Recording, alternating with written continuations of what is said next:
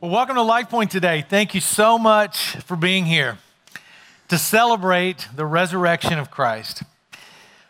My grandfather uh, was a preacher at one little country church for 52 years. And unfortunately, I didn't listen to a lot of what he said as a kid. But one thing I do remember it was on Easter Sunday at our little country church, uh, it was packed every year.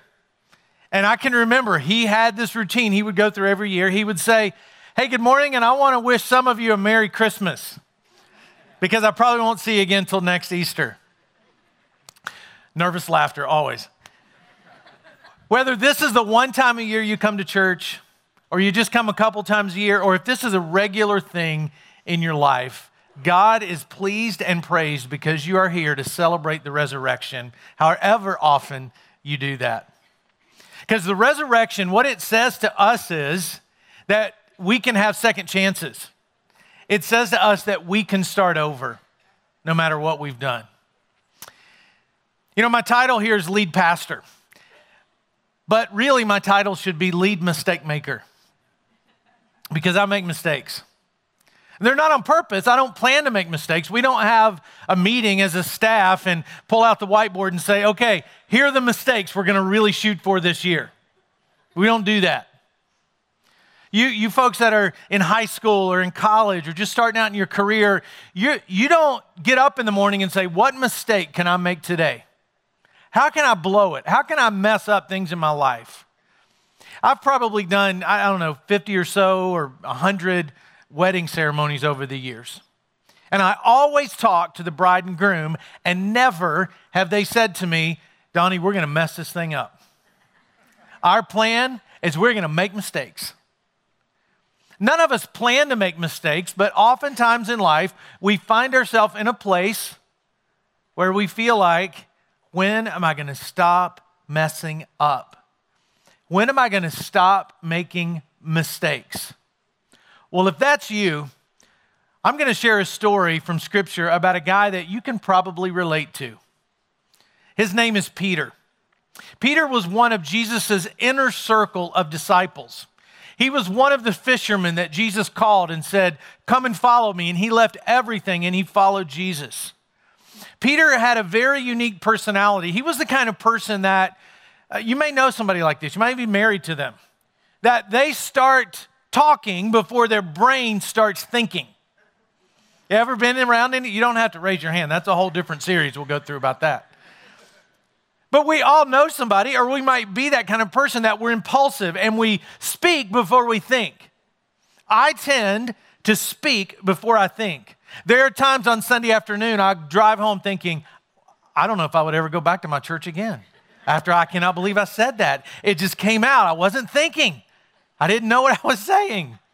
So, we're going to look at a section of scripture where Peter speaks up first, where he ends up doing something he thought he would never do.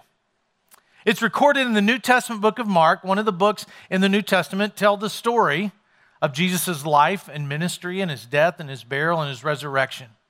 There's some Bibles coming down the aisles right now. If you don't have one, you can just raise your hand. The ushers will give you one of those. It's yours to keep. You can have it. If you just want to borrow it, you can do that as well. You can also read along on the screen as I read from this story today.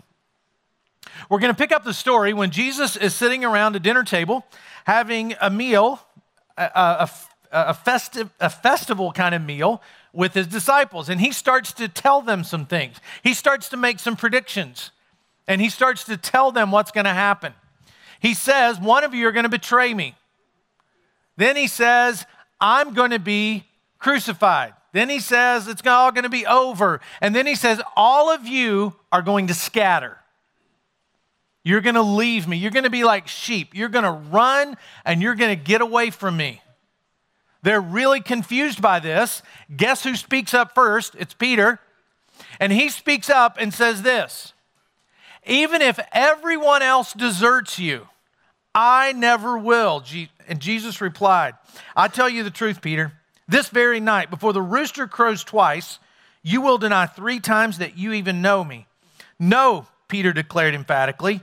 Even if I have to die with you, I will never deny you. And all the others vowed the same. Now, Peter felt like he was stronger than the rest of them. So he said, All these other jokers might mess up, but I won't do it. I never will. There's no way. It's not going to happen. And Peter and Jesus says to him in a sense, "Oh yeah, it's going to happen.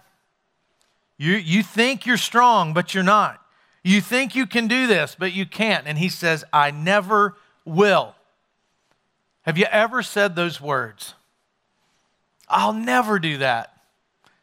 I'll never lie to you. I'll never betray you. I'll never hurt you. I'll never go back and do that again. I'll never find myself in that situation. I'll never hurt you. But then circumstances line up in such a way and line up in a way that you never thought they would, and your intention to do the right thing is overruled by your fear, your weakness, and your desire, and you find yourself doing that which you said you would never do. So we're a lot like Peter. Our intentions might be, I never will, but then somehow circumstances line up in a way we never knew, and then we end up doing that which we said we would never do. So, almost immediately after this conversation Jesus has with Peter, Jesus gets arrested. Jesus gets led away by soldiers. And Peter hangs back. He kind of follows and, and, and watches what's going on, not close enough to where they might discover who he is, but just close enough to watch.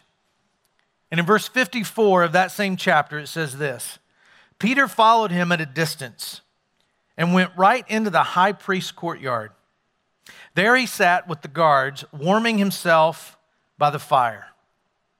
Now, as he's warming himself, this servant girl comes up and says, I know you.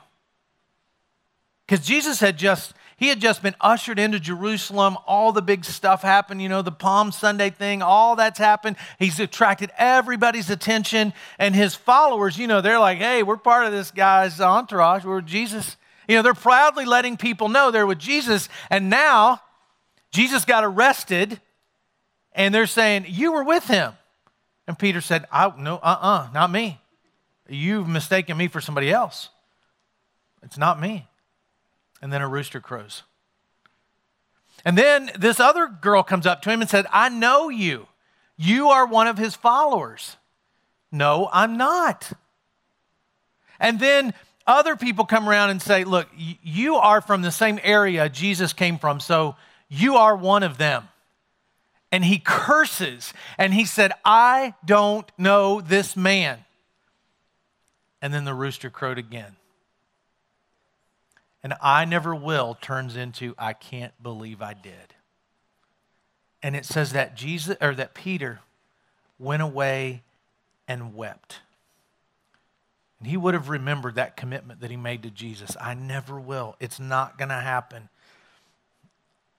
And he would have felt like a failure as he watched Jesus falsely accused, convicted, and murdered.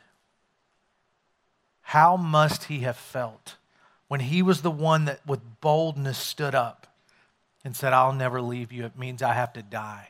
And the first time it got scary, and the first time things, he felt some pressure, he did. And he denied Christ. And to him, it was over. It was finished. I mean, how could you go on after that? He thinks it's all his fault. It's done. You may look at some parts of your life and think, I wrecked it. It's messed up. It's over. I've gone too far. I've said too much. But it is in our worst moments as we find out, because we know the end of this story. It's in our worst moments that we're most primed for a big comeback. Don't you love it when you're watching a, a some kind of a, a, sporting event and one team is losing and the other team in the last few seconds or last few minutes they just pull it out and somehow they score and they win. Of course if that's your team you would love that. You're watch, probably watching basketball and you're thinking oh if my team's behind well maybe maybe in the last seconds they can just throw one down the court Maybe they can just throw a pass. Maybe they can just get a touchdown. Maybe they can just score. Maybe they can kick it further. Something. and they win in the last minute. Everybody loves those comebacks and the big, the, the reel of them that they play every year, the last second comebacks. I love to watch those because just like that, things turn. It looks like it's going to go one way, and then it turns and goes a different way. In 1975, the Dallas Cowboys were playing the Minnesota Vikings in a playoff game. And like happens a lot, Dallas was losing. They were, they were, sorry, they were behind. And the quarterback at the time was Roger Staubach, and he called a play in the last minutes of the game, and he just threw what they then called an alley oop pass. And he just threw it, and they jumped up for it. His receiver caught it, made a touchdown. Dallas wins the game. Later, the quarterback, Roger Staubach's being interviewed, and they said, What were you thinking? What was that play? And he said, Well, it really wasn't a play at all. He said, I just said a Hail Mary and I threw it.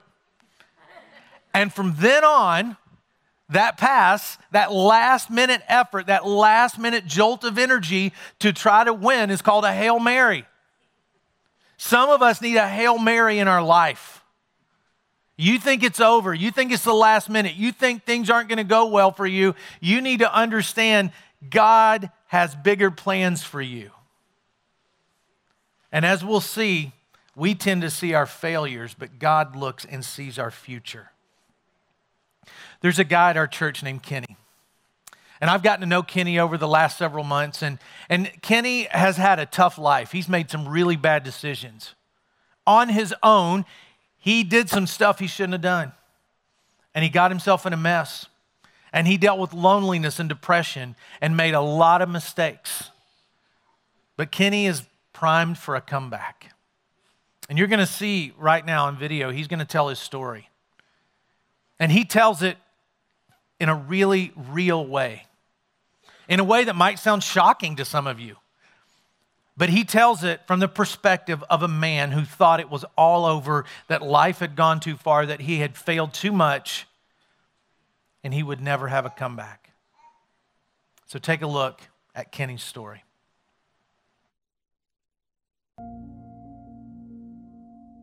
You know, there's been situations where somebody will, t- how many times have you been arrested? And I know it's more than 23. And how many crimes have I committed? I, I have no idea. Days of my life, I can probably commit 40, 50 arrestable crimes in the same day. And I did this for many, many, many, many years. I lost track. Basically, it was like organized crime. Well, we were abandoned by our dad, and there wasn't a mother involved. And we had our own escapes. Like my younger brother was very violent. I smiled a lot, always smiled. And that I learned later was my defense mechanism to protect myself. That I'm happy. I'm always happy. I heard many times that you are the nicest drug dealer I ever met. And it was terrible at first to hear it. I was more like a badge of honor. And I was like, all right, nicest drug dealer. Even a cop said that to me. You know, it's it was weird. Being a good guy that people would say to my face is not how I didn't see the evidence of if I was this good guy, how come I'm alone? How come people don't seem to want to hold on to me unless they were calling me because they needed something? And then I met Tracy, and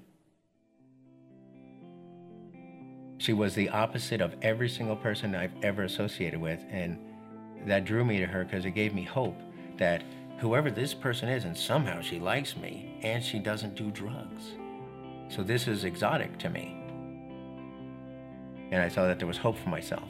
And I realized that the more people said how much they disliked her, the more I liked her, because that means there was a chance of me to get pulled away from the life I was living. I thought that would be forever. It would go that way. But it didn't because, you know, I was just used to a certain lifestyle with her. And then things changed with her, you know. And then I just said, you know, it, it's, we need to divorce. Um, I got to a point after my divorce that I wanted to, like every day I would wait, is today, tomorrow the day that things are going to pick up? And I started, you know, saying, you know what, this isn't going to happen. So I was, you know, planning and checking out type of thing. So I went and uh, I got a 38 and put the bullet in it. I went in the bathroom and I put the gun in my mouth. And then I saw myself at that instant in the mirror. And I thought that was so disturbing. What the heck am I doing? I have a gun in my mouth. I had the hammer back, and just a you know four hundredth of a second, it could have been gone. And I got sick. I put it down, and you know it could have been God looking out, saying, "Hey, wake up. It's you're not done yet. It's not that hopeless."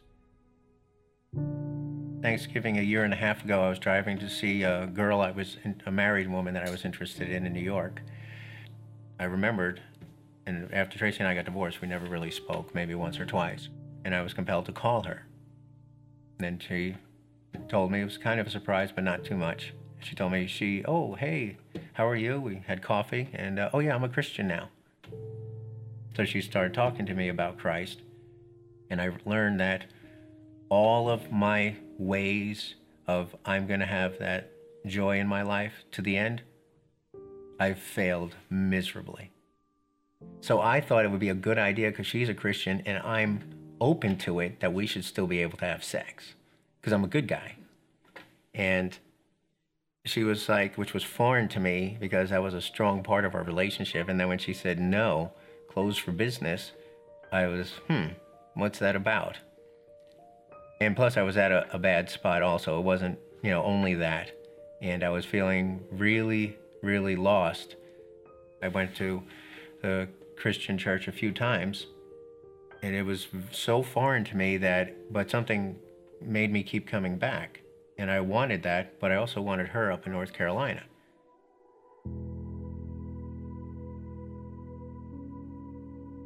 I decided to get baptized because something was still missing for me. I wasn't quite where I needed to be. The enemy, or the devil, Satan, whoever you want to call him, is always there, always there with open arms, but you don't have to seek him. He's always there, calling you. And I see the temptation, but I don't act on it now, but I'm aware of it more than when I didn't have Christ.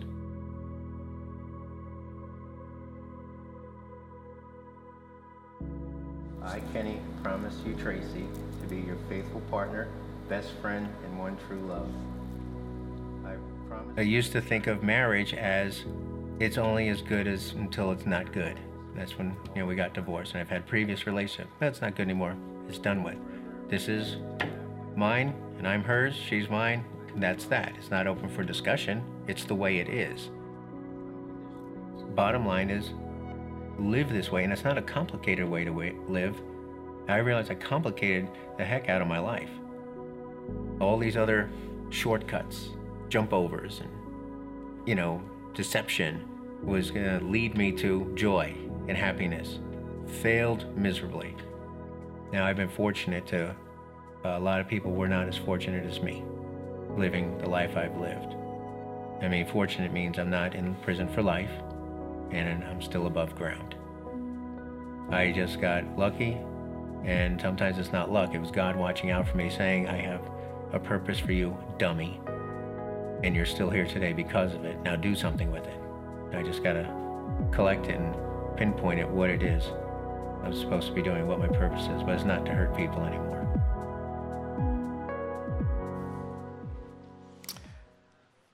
So that's Kenny. As I sat and listened to him tell that story, I was thinking, we can make a mini series out of Kenny's life. We could do Kenny the early years and then the teenage years. And he had so many points to his story that we couldn't include in the video because it would have just been too long. But he really is a story of a comeback. And the day after we filmed that, I drove away from his apartment thinking, God, thank you Thank you for reminding me that no matter where we've been, no matter what we've done, no matter how many times we've messed up, no matter how many mistakes we've made, you are always ready to give us a comeback. Every time we think it's over, you stand there saying, Well, it's not over. I've got more for you. Kenny also talked about the pull sometimes of his old life The way sometimes people that he used to interact with, he'll, he'll get a call from them and they'll try to pull him back, and he says no. But that's a big temptation. When you experience that, that big comeback, that big start again, that second chance, sometimes it's easy to get pulled back. So, Jesus' disciples, once Jesus died, was buried, and was resurrected, they met him. He, he appeared to them. And they didn't see it as, yes, everything he said, now we can start what you said we were supposed to start. They didn't quite understand what they saw. And even though he appeared to them, he spoke to them, he, he literally like just appeared, and they were confused by it. And then when he left them again, all the doubt started to come back. And they kind of lost their way. And over a few days, they decided, well, let's just go back to the way life was before we ever met Jesus. And guess who spoke up first? Peter. Peter said, I'm going fishing. The rest of them said, Well, we'll come too. So they went out in the boat, but they caught nothing all night. So they made a decision. We're just going to go back to what we knew. We failed. This didn't work out the way we thought. So they just slipped back into what they were doing before. And that's a big temptation for us. That when things don't go the way we think they should go, when we make a mistake, instead of claiming what Christ can do for us through every mistake that we make, we tend to slip back to what life was like before. And people pick up the bottle again and think, well, at least when I drink, I have a temporary relief from what I'm going through. Or they take the pills again because maybe that's the only time you feel relief from the pain. Or you slip back into old habits that got you where you never wanted to be. Or you go back to an old set of friends that are not the best influence on you. That's what they had done. They had just gone back to what they knew. And here in this boat were people who had been given the insight on what it would take to change the world by Jesus himself. And they just said, well, let's go fishing because they thought it was over. While they're in their boat, catching no fish, they look on the shore and they see somebody. It's Jesus, but they don't know it's Jesus yet. And they hear this person on the shore say something. They don't recognize him. It might be because it's not fully sunlight yet. Maybe it's because Jesus had not revealed himself to them, or they couldn't even imagine that Jesus would be standing there. But for whatever the reason, they didn't recognize him, and he yells something out to them. He says, Have you caught anything yet? And, and they reply with, No, we have not. A better way to translate what Jesus said is, How is the fishing working out for you? And they're thinking, It's not good. Maybe that's what Jesus is saying to you. How's that old life working out for you? How's going back to what you used to be and you know you're better than? How's that working out for you? How's that going? And so they listen. So they're thinking, okay, well, this guy has something to tell us. Jesus yells this out Throw out your net on the right hand side of the boat, and you'll get some. Now, these are experienced fishermen, they know what they're doing. This is what they did for a living. So they knew how to catch fish. And the difference between one side of the boat and the other side of the boat at the most would have been 10 or 12 feet. So they have to be thinking, all right, this is crazy. How's this going to work? We've been here all night. There's no fish here. There's definitely no fish right there. It's just a few feet. But they're desperate. And so they do what he said. So they did. And they couldn't haul in the net because there were so many fish in it. The fish were right there, just a few feet away from where they were failing. Everybody in this room, you're looking for something. You, you I mean, you came today for some reason, maybe just because mama said go to church on Easter, but there's a reason that you're here. That you want relief from something, you want some answers, you want to know how to apply all this stuff to your life, you want to see things better or different in your life. Maybe the answer is right in front of you. Maybe it's just a few feet away. Because what Jesus would say is Are you looking for acceptance? Are you looking for a second chance? Are you looking to fill the void that's in your life? Are you looking to be healthier physically and emotionally and spiritually? Are you looking for that? I know where you can find it. It's right in front of you. And you might think it's over, but the change that you need, the comeback that you can have, is just right beside you. It's just one step away, just like those fish were just on the other side of the boat. It just requires you to take a step. It just requires you to change the way you think. And for many of you, you're so close, so close to starting over, so close to living up to the potential that God created you for. Well, it's not long after they haul in all of these fish, one of them realizes wait a minute, those fish were not there a moment ago. I only know one person that could make that happen. And it says this Then the disciple Jesus loved said to Peter, It's the Lord. When Simon Peter heard it was the Lord, he put on his tunic, jumped into the water, and headed to shore. When they got there, they found breakfast waiting for them fish cooking over a charcoal fire, and some bread. Now, don't miss this part of what this means. This is not just Jesus wanting to have breakfast for them. I mean, he'd already caught some fish, so he could have bragged about that. You know, he's like, I already got fish. You know, you've been fishing all night.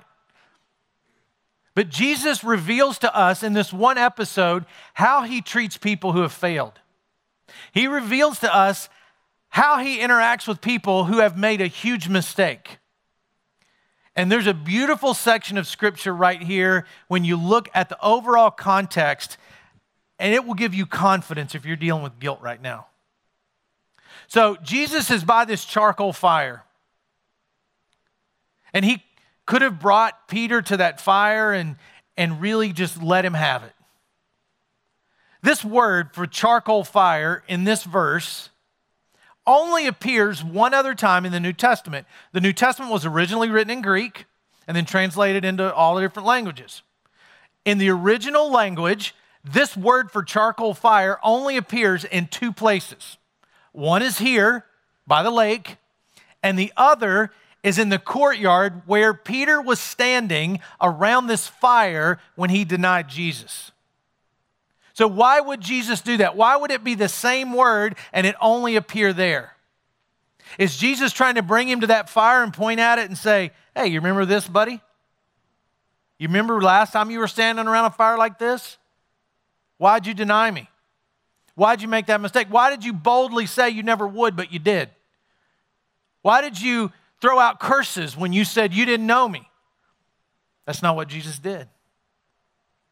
I think Jesus brought him to this place, this fire that's just like perfectly described, the same way the other fire was, so he could help remove the guilt Peter must have been living with. Because the last thing Jesus would have wanted for Peter is every time the rest of his life he gathers around a fire, that's all he can think about is the big mistake that he made. See, Jesus wasn't looking at Peter's past, Jesus was looking at his future. He was looking at his potential.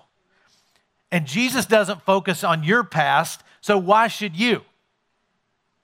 He doesn't look at you and say, I can't believe what they did. I can't believe how they messed their life up. That's not what he looks at. He looks at the opportunity you have to have a second chance, to make a comeback, and he sees your potential. And so Jesus asks Peter, Let's go for a walk. Come with me. And here's what happened. After breakfast, Jesus said to Simon Peter, Simon, son of John, do you love me more than these? Yes, Lord, Peter replied. You know I love you. Then feed my lambs, Jesus told him. Now, when he said, Do you love me more than these? Maybe Jesus was pointing down to this huge catch of fish, saying, Do you love me more than you love that old life? Do you love me more than what you do for your livelihood? Do you love me more than this pile of fish that could get you a lot of money? Do you love me more than these? And Peter said, Yes, I do. And Jesus said, Well, then I got something for you. I need you to feed my sheep. And what Jesus is saying is, I need you to tell people about me. I need you to guard my kids. I need you to build my church. I need you to lead. I need you to grow. I need you to make a difference. Jesus is saying, Peter, I don't care about where you've been. I care about where you're headed. And Jesus is saying to you, your comeback is not based on your performance. It's not even based on how you feel. Your comeback is based on His grace. His grace that doesn't see your past, but sees your potential and what you can be. And for some of you, your comeback is so close. And Jesus says, just do what I say. Believe that I believe in you. See, he believes that we're all primed for a comeback, no matter what mistake we've made. That's how we can celebrate the resurrection. Just a couple of months after this episode, when Jesus said, Feed my sheep, Peter stood up in Jerusalem in front of thousands of people and he preached what is recorded in the book of Acts in chapter 2 when he preaches the first sermon that reveals the resurrected Christ to the world. And with conviction, he stands up and says who Jesus was and what he could do and how he could forgive them. And when he got to the end of that, 3,000 people said, What do we need to do? And he told them how to change their life and accept this message of a resurrected Christ. Why celebrate the resurrection if you're not going to claim all of the benefits that come from it? Why celebrate the resurrection if you're not going to claim the comeback that He has for each of us? Why celebrate the resurrection and then live like it's really over for you when it's not? So today, you have an opportunity. You have an opportunity for Easter 2016 to be different than any Easter before. It can be the year that's defined and never forgotten by the year you finally took a step and you said, I will not be defined by my past. Now, for some of you, you already know Christ and you've made mistakes and, and you've forgotten the love that He has for you, and, and you've already made that decision. You've already followed Him in baptism, and, and you just stand there, but you still feel guilty. You need to decide right now that you're going to claim your comeback and you're not going to live in that guilt anymore because He doesn't see that. He sees the potential He created you to live in. And for some of you, you've never taken that step. And this morning, we've had 20 some people say, I want to take that step. And they followed Christ in baptism. And you've got that opportunity right now. Some people are already gone, they've already gone back there to get ready. But as we sing this song and you see these people who are saying, I want to be identified with the resurrection of Christ that gives me another chance, that says it's not over, then throw your Hail Mary and let your life be changed by the resurrected Christ. Just go back to that door right over there. One of our pastors are back there. He will talk to you and guide you through that decision to accept Christ to follow him in baptism, wherever you are on that journey. Go talk to them about it, and they'll guide you through it. And Easter 2016 can be the year that you'll always remember of your comeback. Let's pray. God, thank you for the resurrection of Christ that gives us this opportunity the opportunity to have a comeback. And God, I pray for the people right now that came here with no idea that they were going to take a big step. But you've prompted them as I spoke and as the band played, and you spoke to them and said, Now is your day. It's time to take that step. Give them the courage to do that. And I pray this in Jesus' name.